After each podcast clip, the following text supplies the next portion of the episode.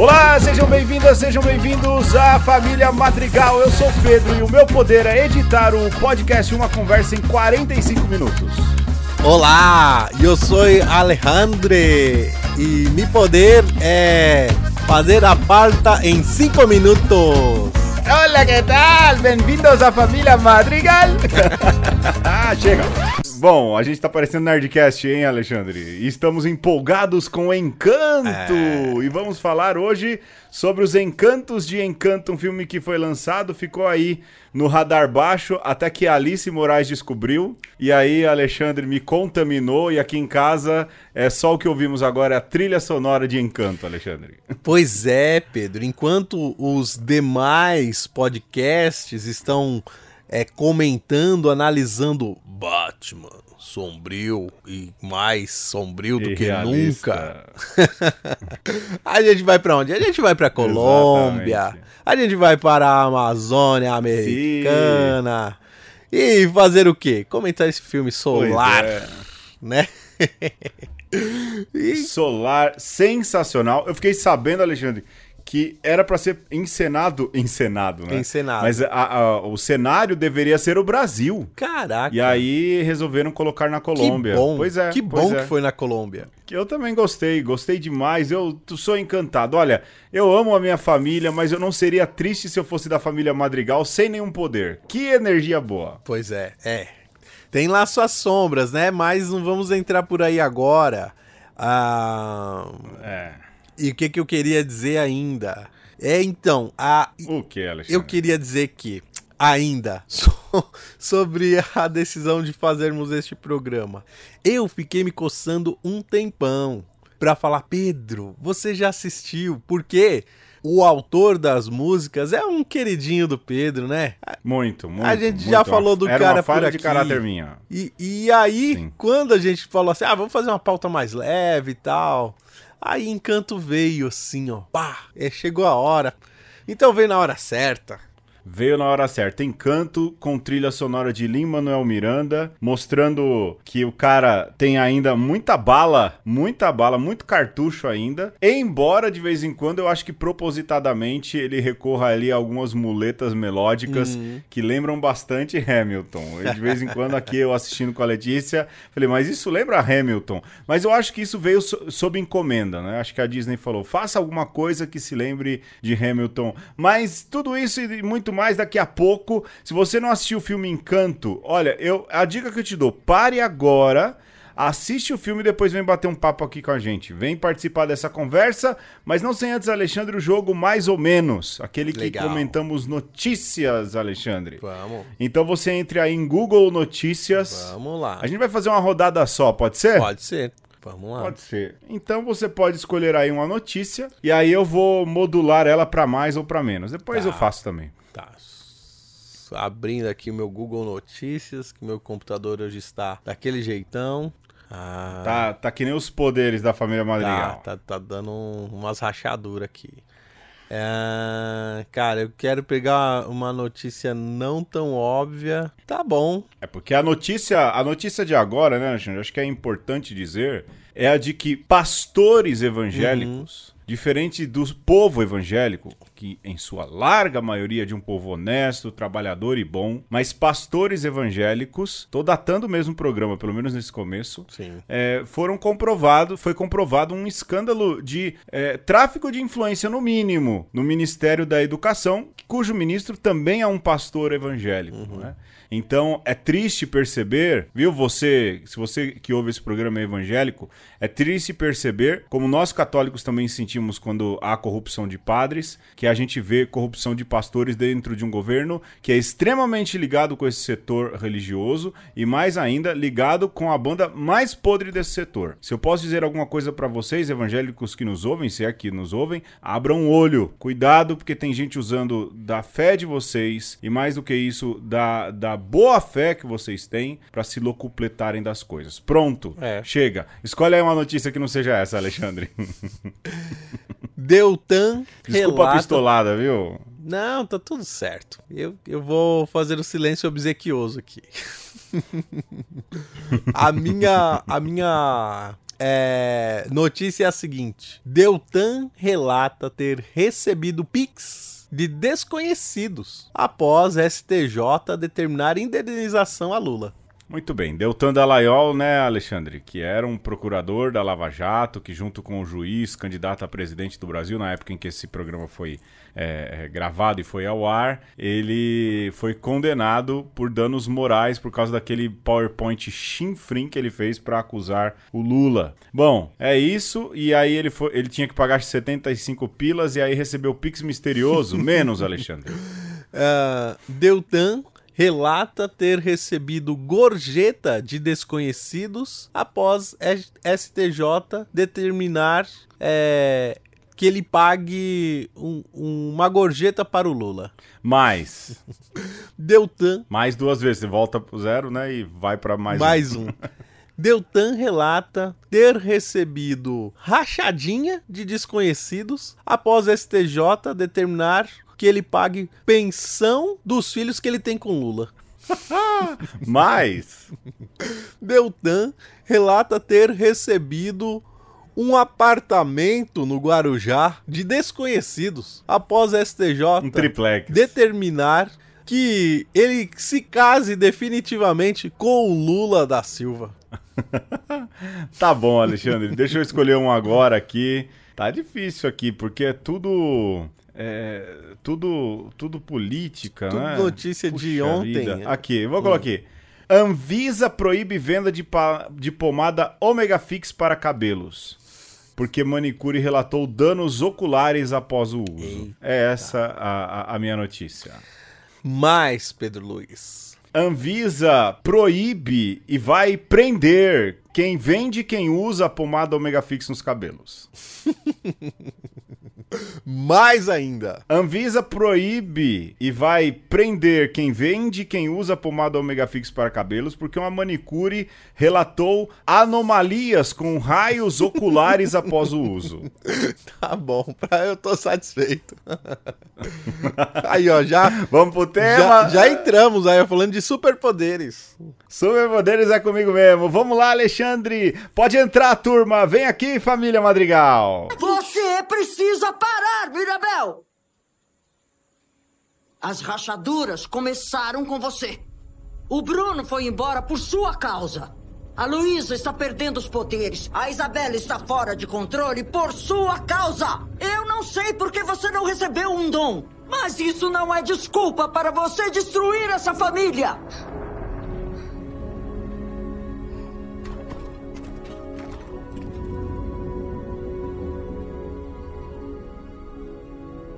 Eu nunca vou ser boa o suficiente para você. Vou? Não importa o quanto eu tente isso.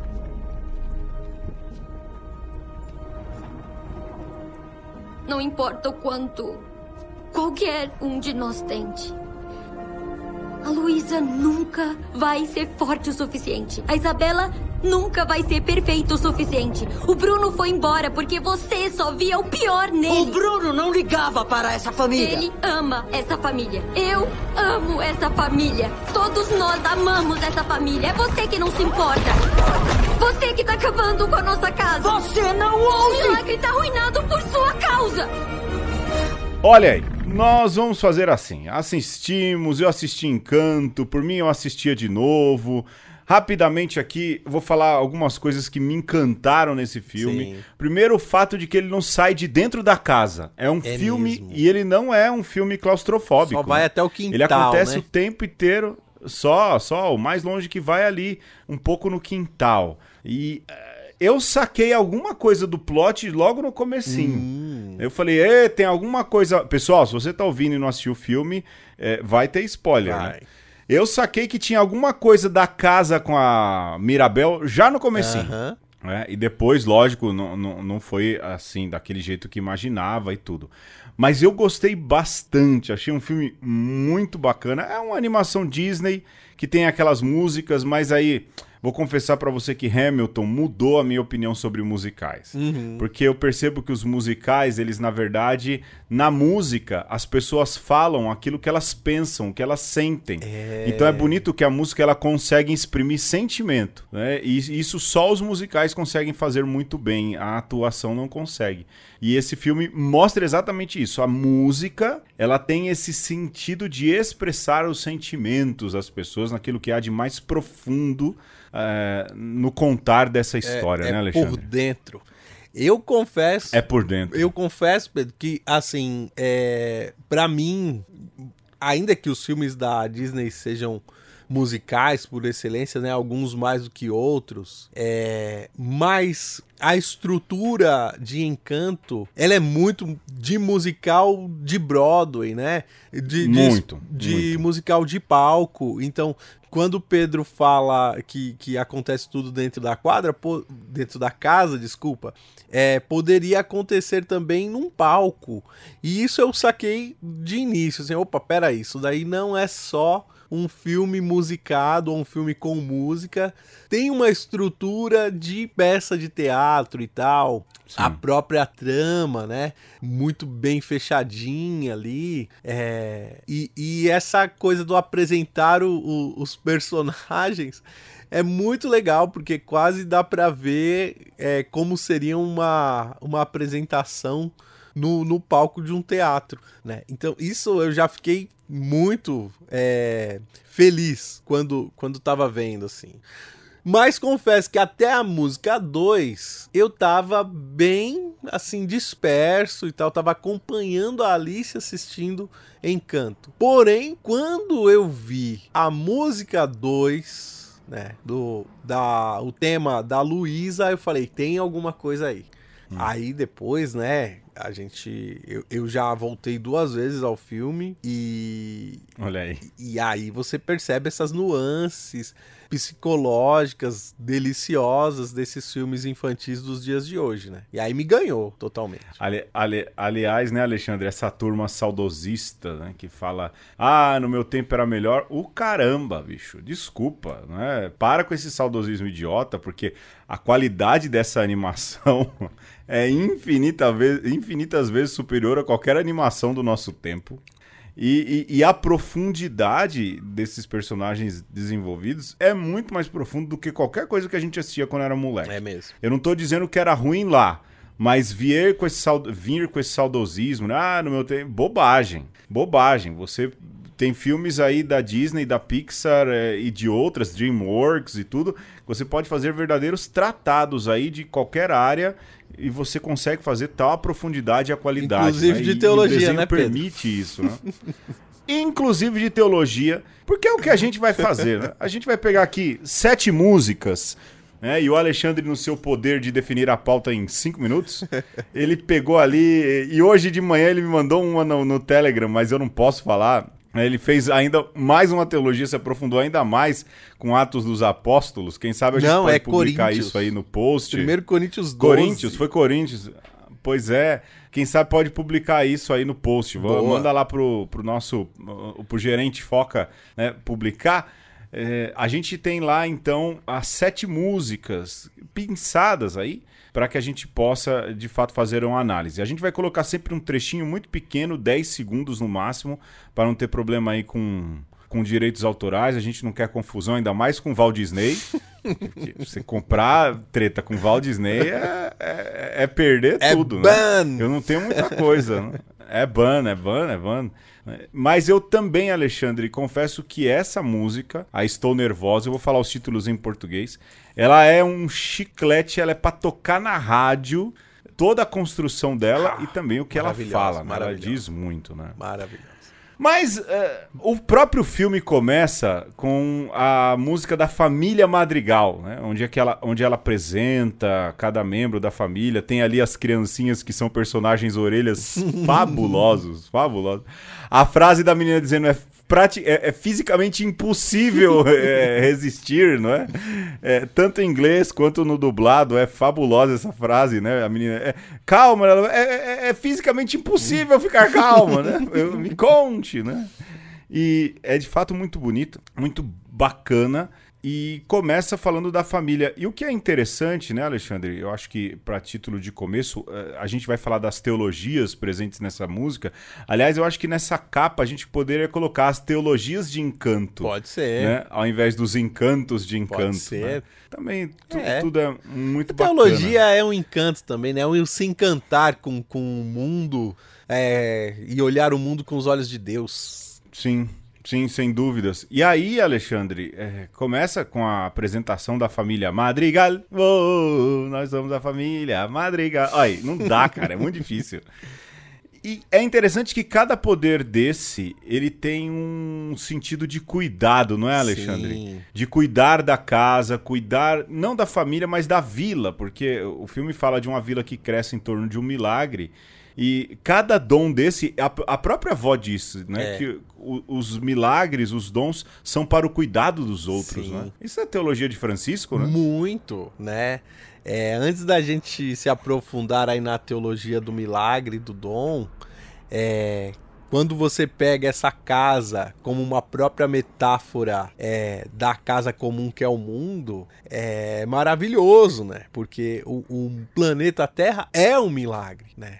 E é um milagre que você pode conversar com ele, que ele, né, se curva, ele se dobra, ele é, sorri, ele bate palmas para você.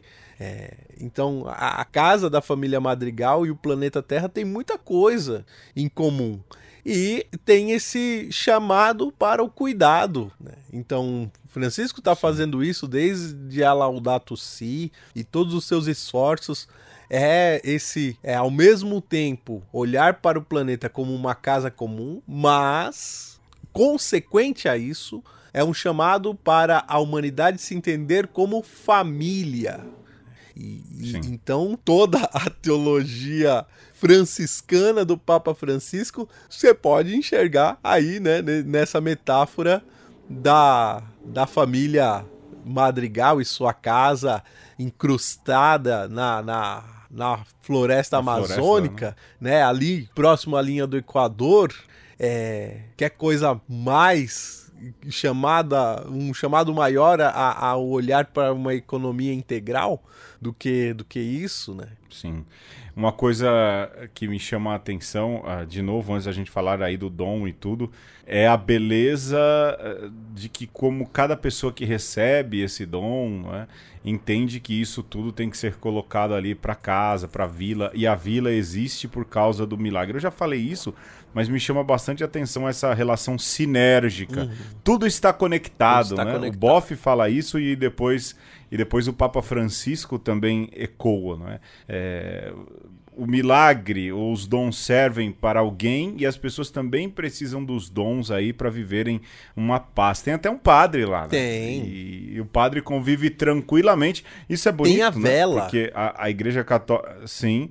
A Igreja Católica na Colômbia, ela não é, ela não é, assim, pelo menos os padres que conheci colombianos, em nada são a favor do sincretismo ou de um diálogo com os outros, muito pelo contrário, são bem, bem, bem, bem, bem de um corte bem conservador. É, eu... eu conheci uns cinco padres colombianos, eu não sei você, não, eu... e eles são, outro assim, lado. Muito conservadores. Eu, né? conheci, é. opa, conheci um padre, é, ele não... certamente não, não está nos, nos ouvindo, né? Mas o... Tem coisa melhor para fazer, é, né, Alexandre? É, mas o, eu, eu conheci o padre... Eu não vou falar o nome não, né? Porque eu não vou queimar a pessoa, mas sim, carismaticaço! Sim, sim. É mesmo? É, uma figura, né? E conheci um outro, vou falar só a família Madrigal que ele pertence, dos Consolata, que me apresentou hum. a arepa, né? E... Olha só. Ah, mas aí é Consolata, aí é Consolata, né? É então, cabeça, né? É, é ligado ao povo ali, né? É, outra cabeça. Com a, com a cabeça, né? Com essa é, sinergia mesmo de, de fazer com que a, a teologia de Francisco é, aconteça também no seu meio e além, né? Porque é missionário. Mas é, sim, sim. É, essas, essas duas figuras, né? É, religiosas. É, colombianas, colombianas que eu conheci, é, muito enérgicas, assim, cada um a seu modo, é. mas de uma energia que era bonito de ver, viu? É, os que eu conheci, dois numa, num curso uh, que fiz em Jerusalém e três que fiz num curso no Chile, lá na pós. Assim, nenhum deles dialogaria bem e provavelmente mandaria a, o povo da igreja nem conversar com a família Madrigal. Verdade, ia chamar eles de catimbozeiro, bando de bruxo, qualquer coisa nesse sentido. Né? É, verdade, verdade, verdade. Mas o padre lá, não. não. O padre é um fofo. Combina, convive tranquilamente, né? Tem um problema de calvície, mas qual, qual o ser humano não tem? É. E a família Madrigal, ela parece que é isso mesmo, um dom dado para que é, haja um cuidado com a casa comum, mas se promova uma sinergia, uma amizade entre aqueles que vivem o entorno da família e da família com aqueles que vivem o seu entorno.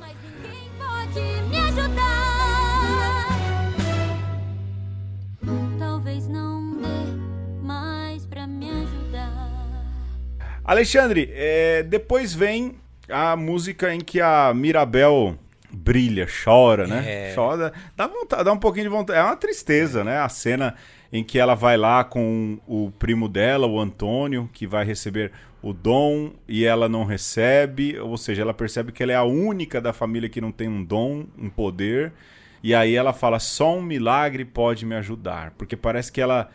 Depois o filme recorre a isso, né? Retoma isso, que é a questão do de que você só serve se você tem algum dom muito visível. Sim. Né? E, ela, e ela percebe isso e ela sente o peso disso. Né? Só um milagre pode me ajudar. Ora, é uma, era uma menina... No filme até então mostra ela uma menina super bem resolvida, tranquila, feliz, que convive bem, feliz e tudo, mas de repente ela é confrontada com isso, ela se sente, sei lá, de lado, tem aquela cena da fotografia que deixa ela de lado e tudo, e é ali que ela percebe que talvez, por mais que ela seja acolhida, ela nunca vai ser igual da família, né? Só um milagre pode ajudar, né? Faz falta ter um dom, ou descobrir que dom se tem para se empregar pro outro, né? Não sei. É, eu ouvindo a trilha sonora, que aí é uma outra experiência também fantástica, É, existe aí um, um movimento, né? Se você pensar essas músicas como uma, uma sinfonia, você tem ali o allegro e agora você entra o pianoforte, né?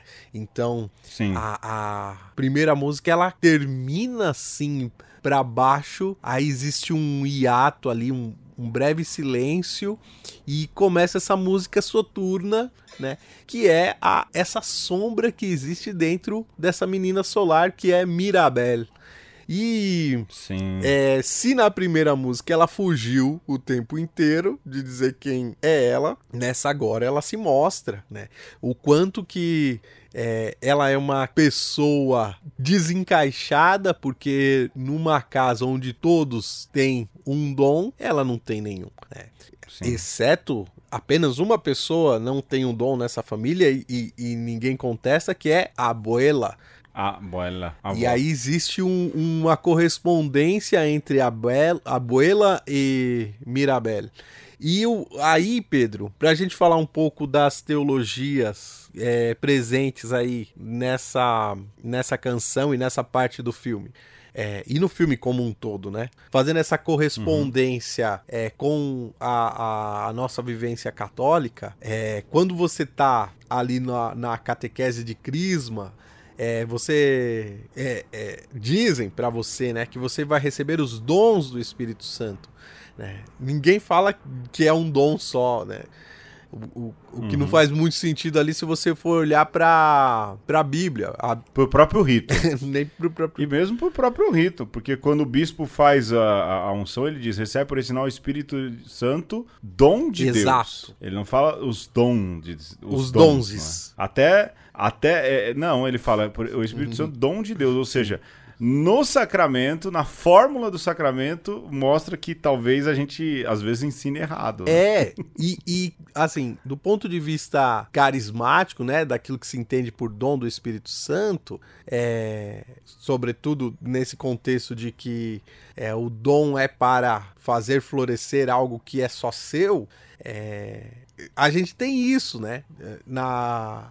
Na igreja se fala que você vai receber todos os dons, no rito se fala que você vai receber o dom do Espírito Santo, mas no fundo o que que todo mundo quer? Um dom que seja seu, que te torne especial e diferente de todos os outros, né? Sim. É...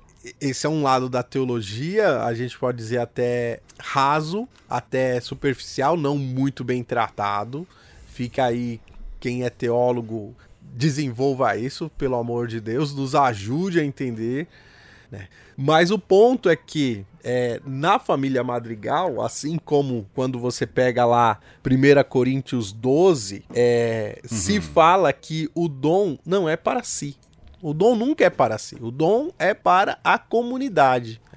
Isso é um lado, isso é um aspecto bom, porque teoricamente você não deveria se arvorar de, de, das coisas boas que você tem em você. Você deveria pensar, ah, você tem alguma coisa boa aí que, que, que te torna especial diante dos outros? Coloque isso à disposição da comunidade, beleza. Exatamente. Né? É, e, e a, a Abuela, ela faz isso. Ela fala assim, olha gente, vocês estão aí e tal, receberam o, o dom, então bora fazer a coisa render, bora fazer a coisa é, ser boa para todo mundo. Aí depois a gente vai ver que isso tem lá as suas problematizações, mas a princípio essa teologia do dom, ela é muito rica e casa diretamente com aquilo que o apóstolo Paulo fala das especialidades da comunidade. Sim, cada um emprega aquilo que recebeu a serviço do bem de todos, não para si próprio. E o melhor exemplo disso, daquilo que é o, o entrega dos dons para o outro, é a protagonista da próxima música, hum. que é a Luísa, né? Com é... a música Estou Nervosa, que, na minha opinião, é o que há de mais bacana nessa trilha sonora. É, Pedro, antes da gente ir para a... pra gente falar da, da, da Estou Nervosa, da Luísa, é, acho que vale a pena a gente lembrar também da teologia do milagre, porque hum. é, quando a gente pede um milagre para Deus, é porque, provavelmente, todos os recursos já se esgotaram, né? Então, sim. um casamento que tá acabando, você já esgotou o diálogo, já levou flor, já levou bombom, nada funcionou. Você pede um milagre, né? Tô dando um exemplo aqui mais ameno, né? Ou, ou talvez nem tanto. É... O ponto é que, se você recebe um milagre, você tem um problema, Pedro. Porque o como você continua a vida depois de um milagre? A sua vida foi pois tocada é, como... por Deus. E a liberdade? Como fica? A liberdade até de não crer. Então... É um problema. É um problema. É...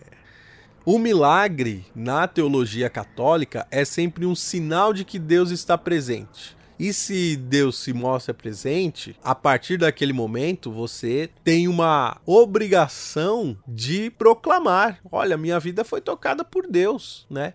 Se você for ver as igrejas neopentecostais, exploram isso ao máximo. Vem aqui, meu irmão, dá o seu testemunho, porque você precisa é, tes- falar aqui para os seus irmãos do poder de Deus, né? É, na teologia católica não é muito diferente. Tanto que a gente faz santo a partir do milagre. E, e quem é miraculado tem que ir lá testemunhar, tem que dizer, inclusive pro Papa. Sim. Olha, é, essa pessoa aí que vocês estão investigando, sim, de fato está no céu, porque sim, tocou a minha vida aqui, ajudou a Deus a, a me dar um milagre. Então, um milagre, ele exige consequência. E muitas vezes, Pedro, o milagre exige conversão, né?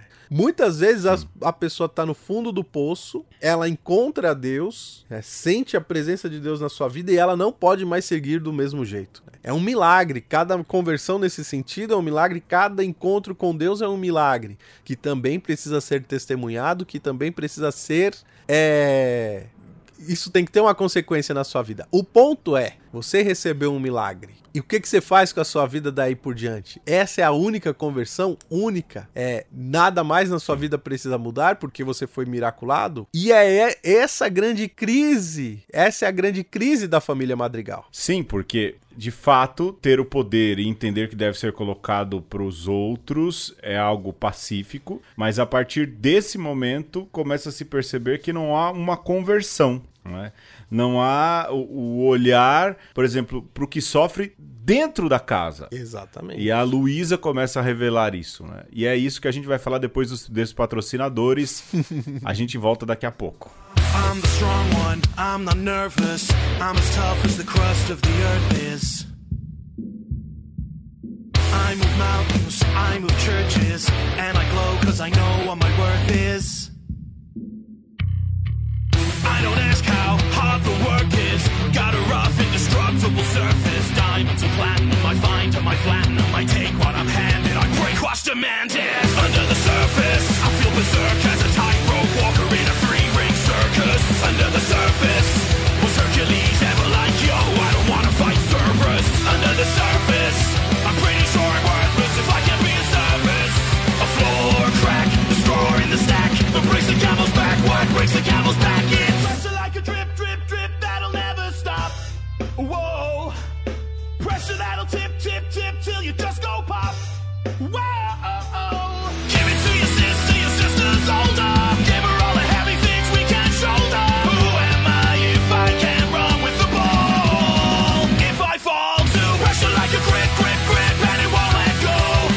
Whoa, pressure like a tick, tick, tick, till it's ready to blow.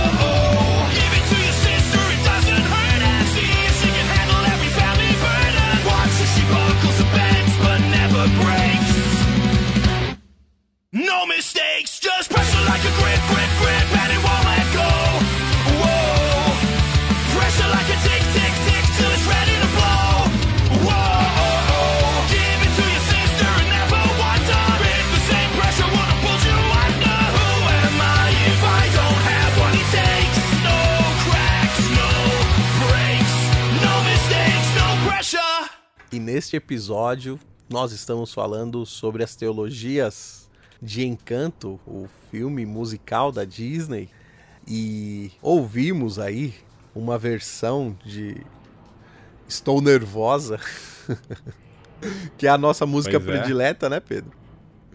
Aqui em casa a gente pira nessa música. Tic, tic, tic, que não quer parar. Uou! E, bom... Pra mim, Pedro, é... aquilo que a gente vê em Luísa, já vou soltar essa logo de cara, é... acontece em muitos sacerdotes da nossa igreja, cara. É... Era isso que eu queria falar, Alexandre. Mano! Era aí, exatamente isso. Se a gente fez ali toda uma teologia anterior, uma teologia que fala ali do... Como é que se diz? Do milagre, do dom, a teologia da casa comum, não é? Aí entra para um problema seríssimo de teologia pastoral, que é o sofrimento psíquico dos presbíteros. Porque esses presbíteros receberam um dom, Pedro. Eles tiveram as mãos ungidas, né? Eles entregaram a sua vida a Deus.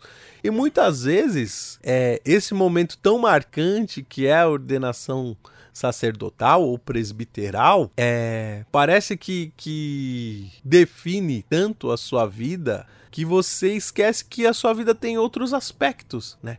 E aí você vê muito presbítero entrando de cabeça no ministério, nisso de fazer frutificar o dom, só que a carga vem, você é, é exigido pela comunidade, é exigido pelo senhor bispo e você não se percebe que de repente você está igual o, o Atlas, né? o, o, o herói semideus grego, carregando o mundo nas costas. Sim, é, assim, esse é um, um problema muito, mas muito sério na Igreja do Brasil. Neste ano, o número de sacerdotes que tiraram a própria vida já passou, se eu não me engano, o de... Ah, não, no ano passado, na verdade, dois mil e vinte e um, né? O número de sacerdotes que tiraram a própria vida foi um número muito grande. E isso é muito em decorrência daquilo que é a exigência da vida presbiteral, de que você precisa estar disponível o tempo inteiro, de que você precisa resolver as coisas o tempo inteiro. A gente conheceu muito sacerdote assim. Ter todas né? as respostas. Você precisa resolver. Estar sempre. Você precisa ter todas as respostas. Disponível. Exato. E aí o que acontece?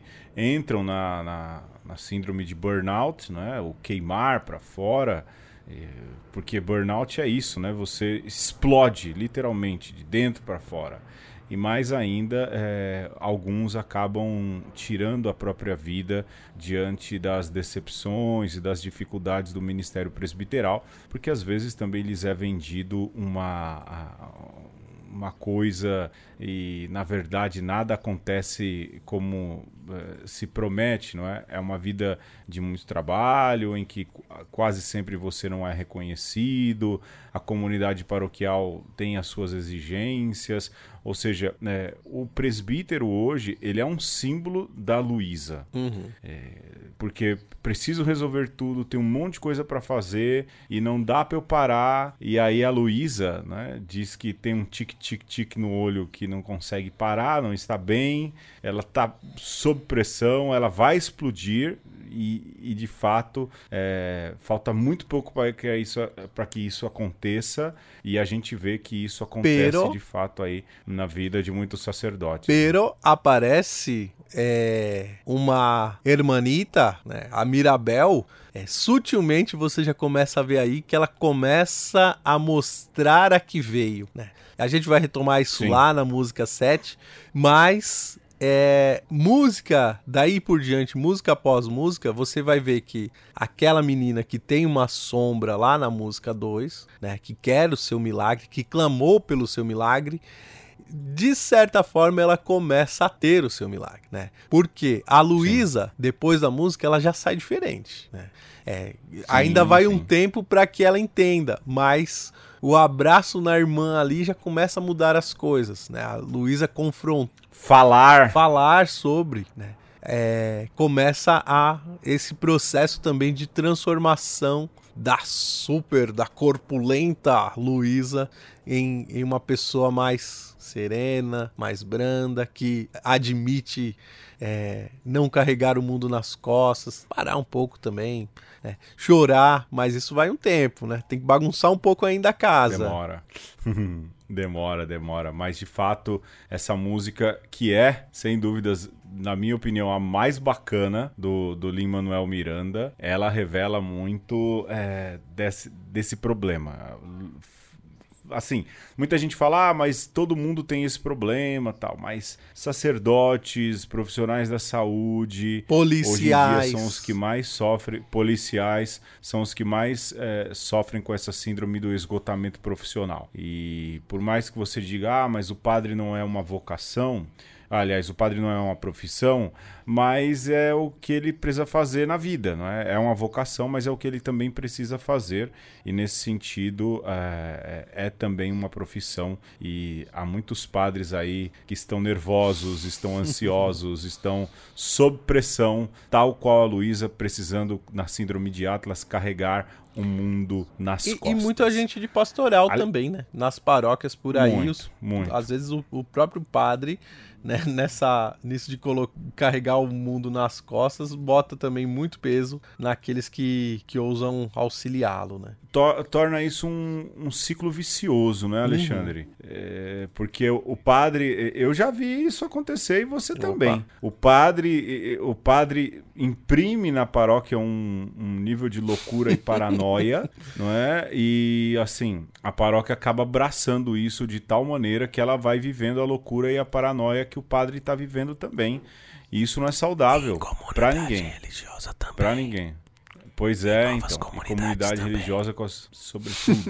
Porque falta ali, falta ali uma formação que muitas vezes é, fundadores e líderes não têm. Tem inspiração, certamente que tem, mas a formação ela é necessária. Jesus formou os discípulos por três anos, né? Aliás, as rácios costumam dizer isso, de que o período ali em que Jesus ficou com os discípulos foi um período formativo e, também. E... e essas comunidades que não têm isso mostram esse déficit. E Jesus fala, é, vem, segue-me, porque meu fardo é leve, né? É, que deixa, deixa pra mim, que eu mato no peito.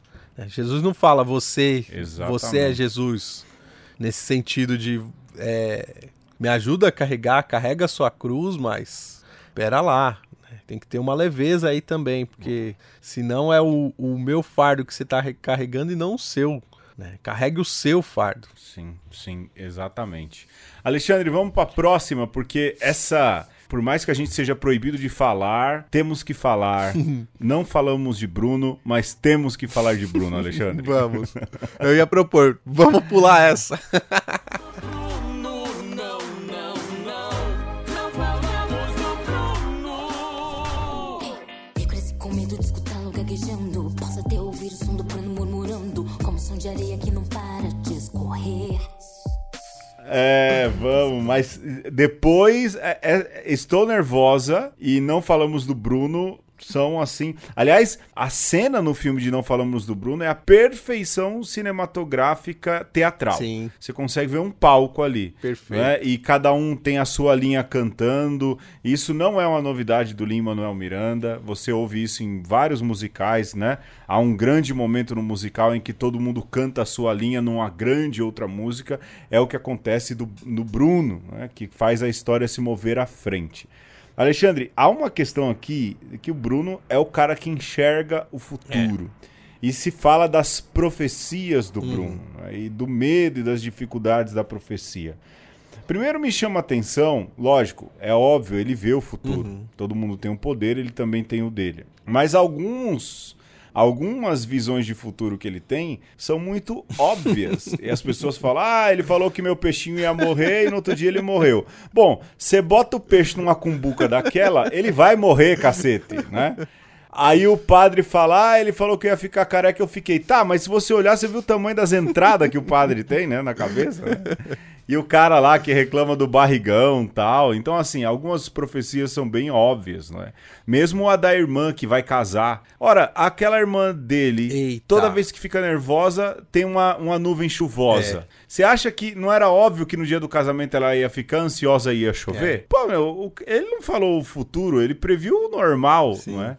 Mas o quanto o profeta ele é relegado da convivência com o tempo, é. né? Sai daqui, é melhor você não viver com a gente. Né? É um personagem interessantíssimo, porque ninguém pode falar do Bruno, porque o Bruno é uma mácula na nossa história. A nossa família é perfeita, mas esse Bruno é um desajustado.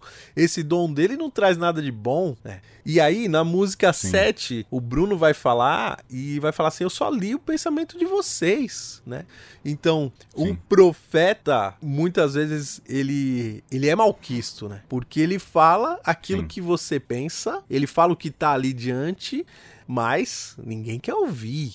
Então, o Bruno é esse fustigador primeiro da comunidade, de falar assim, gente... Não vai por aí, que por aí vai dar ruim. E aí o que que acontece? Sim. O que que é mais fácil? Matar o profeta. Então, o Bruno, ele sai hum. de cena. Depois a gente vai descobrir que o Bruno, ele não, não saiu totalmente de cena. Ele tá vivendo atrás das paredes, né? Então, essa sim. casa tão bonita, tão perfeita, ela tem é, calabouços, ela tem lacunas.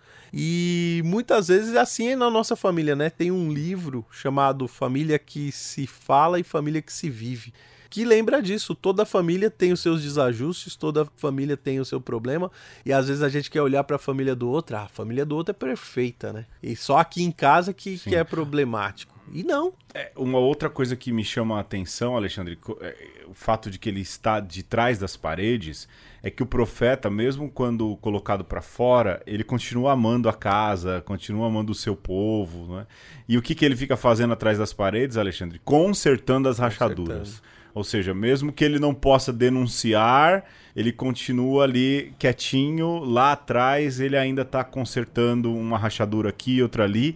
E ele tem amor pela família. Ele tem a, o, o profeta, quando fala, olha, se formos por esse caminho a gente vai cair, não é porque ele odeia o seu povo, não é porque ele odeia a sua nação, não é porque ele odeia o povo de Deus. É porque ele ama e quer o bem daquele povo. Não é? E, e, e o jeito que o profeta encontra, a gente já falou de profetismo em outros programas, que ele encontra de falar em nome de Deus, é justamente dizer, olha, preciso ser um pouco mais duro, senão vocês vão se perder. Aí... É... me emocionou muito a cena de que ele tá ali, né? O Bruno, de que ninguém fala. Na verdade, você não fala do Bruno. Você não fala das verdades que uhum. o Bruno trouxe. Sim. Elas são terríveis, uhum. né? É, não é o Bruno o problema. Você associa a ele porque ele é um portador de verdades. E como você não quer encarar, você censura a boca. Uhum. Né? É, aliás, era o que se fazia no Brasil, não é?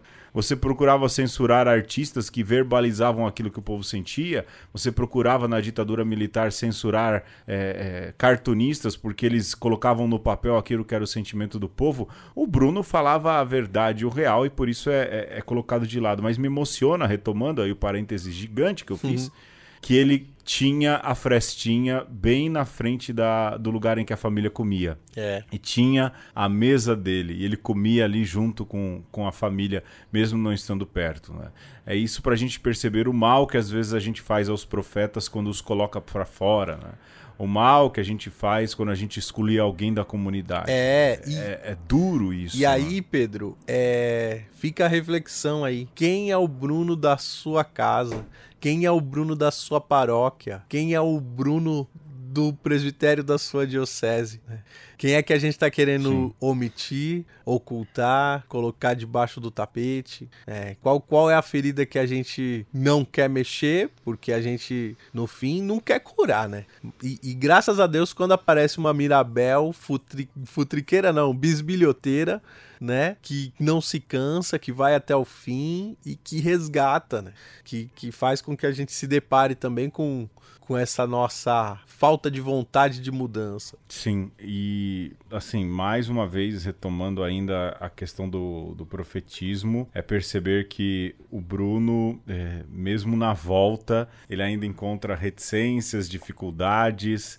Bruno nunca vai ser visto como um totalmente integrado, ele sempre vai ter aí as suas dores. E aí você falando, né, do padre que é o Bruno do seu presbitério, eu já, o Alexandre também, nós já desempenhamos um ministério, e ontem mesmo eu recebi uma mensagem do Bruno uhum. de um presbitério. Uhum. É, e é curioso, né? Que ele pergunta de volta e meia, como é que você tá? Uhum. Eu falo, eu tô bem, graças a Deus, tô feliz, né? Ele, olha, eu também tô bem, tô feliz e fico muito feliz pelo respeito que você tem, pelo respeito que a gente sempre teve um pelo outro. Que legal. E é curioso, porque é um, um sacerdote que tem uma dificuldade com respeito. não é? E ele não é muito respeitado. É o Bruno, não é? Não que ele seja um profeta, mas é um cara que às vezes se ao sente seu excluído, modo é. Né? E é curioso. É, ao seu modo é, né? E é, é, é, conversando com ele, lógico, de boa e tudo, mas eu falo, você falando isso, eu pensei, é, é o Bruno. No fim, esse Esse, esse padre é o Bruno. Alexandre, vamos pra frente, vamos Alexandre, ao oposto do Bruno. Urge, a gente se empolga. Vamos ao oposto do vamos. Bruno. Vamos. O que mais eu vou fazer, Alexandre? Que é a Abuela, não, não é isso? Não, é a Isabela. Cansei de ser bela, eu quero real honor. Mal pensei todo o tempo, eu achei que a sua vida era inteira prazer. Difícil verá a quem só vê cada flor florescer, não imagina o que sabe fazer. Ah, é mesmo, a menina das flores, rapaz.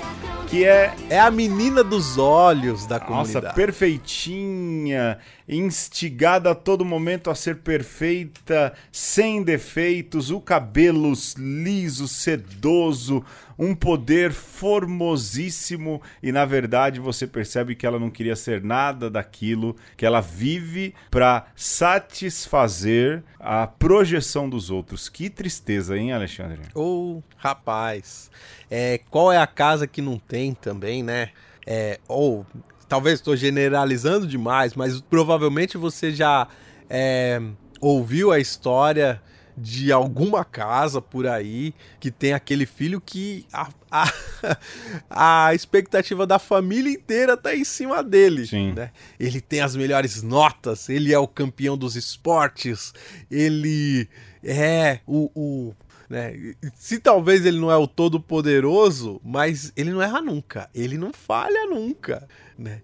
E, e aí a Isabela, né, porque pode ser a filha também, ela é prometida em casamento. Quem não quer casar com a Isabela, né? Então arrumaram um partidão e todo mundo se reuniu para mostrar a sua perfeição, porque nada pode dar errado nesse casamento, porque a Isabela é o orgulho da família, né? E a Mirabel, ela tem muita é, implicância com a sua irmã, porque é isso, tudo que falta a Mirabel esbalda em Isabela. Só que Isabela também tem lá é, as suas mágoas, tem lá as suas dores, e quem vai resgatar a, a, a irmã perfeita da sua perfeição? Mirabel. Aqui não tem poder. A, a, a sem dom nenhum. Sim. É. Ou talvez o dom dela, e a gente já descobre isso ao longo do filme, é revelar o que as pessoas têm, não é? E, e ajudar Exato. essas pessoas Acolher, sim, né? a lidar com aquilo que são as suas perfeições ou imperfeições. É muito doido, assim, na hora que nasce aquele espinho, aquele cacto, né? E ela vê que ela consegue ser um pouco ou bastante mais do que pensa uh, a avó, a família, e colocam nela aí esse instinto de perfeição.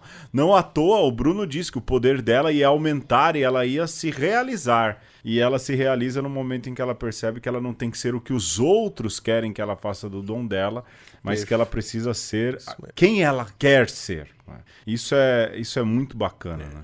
E, e assim, do ponto de vista do, do desafio da Mirabel, a gente tem o, o auge aí. Por quê? Porque a, a Mirabel, ela tem que agora vencer ela mesma, porque ela também implica com a irmã. Ela não quer dar esse abraço na irmã, Sim. né? Ela quer resolver os problemas, ela, ela quer dar aquele abracinho assim, meia boca, né? E quando ela percebe que a irmã também não é, é perfeita, não é lá essas coisas, como se diz... É, aí ela pode dar esse abraço, né? Então, aí é, existe o verdadeiro encontro, quando as duas se de- despem, né? Quando elas deixam as implicâncias de lado e não, puxa vida, né? A gente é irmã de verdade, porque a gente é irmã também nas falhas, nos defeitos, né? Na... na... Na, nas inquietudes. É, porque... E, e não é assim que a gente se torna irmão, sim, Pedro? Sim, porque a Mirabel, ela é imperfeita por não ter poder, e a outra é imperfeita por é, só depender do poder, né? Ela é taxada pelo poder que uhum. ela tem, pela beleza que ela tem. E aí elas encontram aí essa mediação e, de fato, se tornam irmãs ali, naquele momento. Alexandre, vamos pra uhum. frente. A gente ainda tem vamos duas músicas frente. muito rápidas. Tem uma que emociona, não tem como, né? Sim. Quando eu tava tocando essa música, essa cena, a Letícia começou a chorar e eu de, de lambuja, eu já fui, comecei também, né? No final você já tá aí hum. com a cara toda borrada. Dos Oruguitas. Ai, oruguitas, não se aguantem mais, hay que crescer, a parte e volver, hacia adelante seguirás, vienen milagros.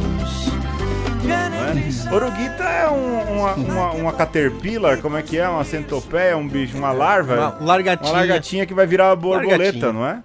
Duas largatinhas. É, e vai falar da inexorabilidade que existe em todo mundo, que é o fato de que todo mundo vai mudar, todo mundo vai metamorfose. Porque no fim ele fala dos mariposas, né? Ele começa falando de oruguitas Sim. e fala de mariposas, ou seja, todo mundo vai mudar. Até quem tem a vida, entre aspas, já garantida com tudo certo. Tudo muda, até bermuda. Nossa, que piada horrível, cara. Foi mal, desculpa aí. É bem, bem, bem ruim. É, olha, é, tudo começou e Dos Oruguitas mostra isso, né? Tudo começou com uma crise onde a Abuela perde o seu, seu marido, seu amado, e aí ela tem que é, se tornar mãe solo de trigêmeos. Sim. Cara, olha que, que loucura, né?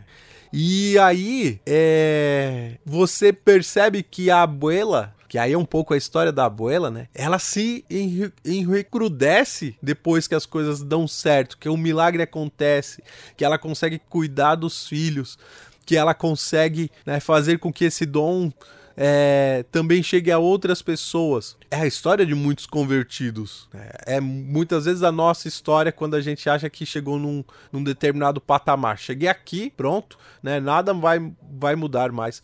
Só que, inexoravelmente, a vida muda, se metamorfoseia. Então, enquanto a gente está nesse mundo, vão haver metamorfoses, né? Também na igreja, uma coisa que é, assim, eu pensava nisso quando eu... Recordava disso quando a gente... É, me preparando aqui pra pauta hoje, né, hum. Pedro? É, no tempo que eu tava em Roma, era muito interessante, porque a grande maioria das igrejas lá virou museu, Sim. né? Assim, são intocáveis, são igrejas de séculos até, e tem essa coisa do... Tá do jeitinho que tava lá atrás... pro visitante, pro turista chegar e ver, olha que bonito. Só que tem algumas igrejas também milenares, também antiquíssimas, que ainda são vivas, que ainda tem comunidade, e aí o banco é torto, a parede é suja. Uhum. E esse é o lance, porque quando tem vida, tem bagunça, Sim. as coisas não estão no lugar. A casa, a nossa casa é assim. Sim. Né? É, é, a gente mantém minimamente organizada. Né, Renata Pedro? Moraes. Mas tem alguma bagunça, sim. sim né? e, e assim é na, no lugar onde a gente trabalha, assim é na, na nossa igreja local. Em todo lugar que tem vida, tem bagunça, porque a bagunça é sinal dessa metamorfose. De vez em quando você tem que trocar um móvel, de vez em quando você tem que arrumar um cano, você tem que bater um prego, vai ficar meio torto, mas enfim, é assim a vida. E a casa da família Madrigal tem que ir ao chão, né? Precisa de uma nova conversão para continuar se convertendo, para continuar recebendo todo mundo, né? Ou é isso, ou é o fim, ou é isso... Ou é a metamorfose da, do totalmente diferente, né? Porque também algumas coisas precisam acabar quando não se adaptam, quando não cabem mais, né? Então, a mudança vai chegar. Uhum. A questão é como você vai abraçar essa mudança. É isso, olha aí. E, Alexandre, vamos para a última. O Alexandre aqui socorro. A, a gente não vai ter tempo para discutir essa aqui, mas que é quando a... Só um pouquinho! A Abuela... se toca de que ela estava, na verdade, sendo a vilã da história, tocando o horror e guiando a, a, o nome, a vida de todo mundo. E aí ela se converte, porque ela percebe a besteira que ela estava fazendo, ou seja, na música Vocês, a, a conversão do poder pastoral. O poder pastoral que vira pastoreio e não comando das coisas, né? É. Tive tanto medo de soltar que eu me agarrei na rigidez. Milagres vão além do encanto que se tem. Milagre ter vocês, não os dons, vocês. Milagre ter vocês, só vocês. Exato. Só vocês. É, eu diria, Pedro, que a, a Abuela, ela acaba dividindo o, o, o poder aí com a Mirabel. Sim. Mesmo a contragosto, a Mirabel, de fato, exerce esse pastoreio. Vai lá, Pedro, encontra um por um, é, tira as cascas de um por um, Sim. e aí todo mundo pode, de fato, se encontrar, porque, no fim, a, a Mirabel foi marcada para isso, né? Isso é muito legal. E então ela, a Mirabel é o antídoto da Abuela. E a Abuela também se converte, né? Porque na cabeça da Abuela, e isso que é legal, ao mesmo tempo que ela parece ser a vilã, no fim, ela... Só é uma vítima. Pra ela era muito Sim. óbvio. ela gosta de todo mundo, ela ama todo Sim. mundo, pra ela o importante sempre foi todo mundo. Mas o que ela mais ama... Só que ama, ela não conseguiu demonstrar. Ela mais ama a missão, no fim, você percebe, e depois ela percebe que essa missão só é possível com as pessoas, mas ela ama a missão. Sim. Tanto que ela fala pra Mirabel, é. oh, hoje era melhor você ficar longe e não fazer nada, porque você pode atrapalhar. Mas ela tem um carinho pela Mirabel, Exatamente. É aquilo que você falou, é, a conversão se dá aí. Você não tem que amar a missão, você tem que amar as Sim. pessoas que estão com você na missão, não é? Isso é o mais importante. Exatamente. Né? Relembrar disso, Sim. né? Reacender a chama. É, às vezes derrubar as paredes e reerguer. Né? Então, assim, é o, o abraço das duas, vendo as mariposas voando ali no final, o Bruno que chega e ela abraça o Bruno. A, Meu Deus do céu. Man, a mãe abraça o filho perdido, Sim. rapaz. É teologia... Pura. Aí nessa hora tá todo mundo chorando já, né, Alexandre? Pega o lenço. A gente podia ainda falar do Antônio, a gente podia falar do Mariano, podia. Né? O, o, o Antônio que tem o dom das línguas, Sim. o Mariano que tem o dom da empatia, Exato. Que troca de cara com as pessoas para fazer as pessoas felizes. Podia falar de Dolores. A que se põe a escutar, escuta exato. É, é, isso é curioso, é Rapaz. A que se põe a escutar, não é? É, por mais que ela seja simbolizada como uma fofoquita, é interessante que é o dom do escutar, não é o dom de enxergar, não é o de escutar, é uma necessidade, não é? A família também precisa aprender a escutar, escutar um ao outro.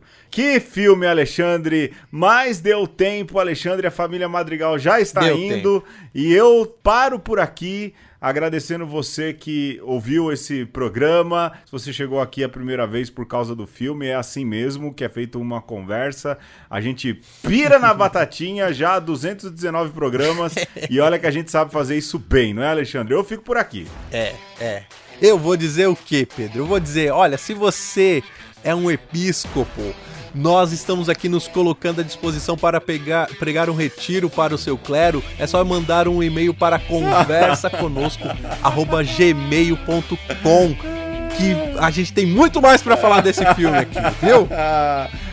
Eu duvido. Ai, gente, depois dessa um meu beijo, Alexandre. Um abraço. E um aperto de mão. De mão. E um arrodar na maçaneta. Aê, bora.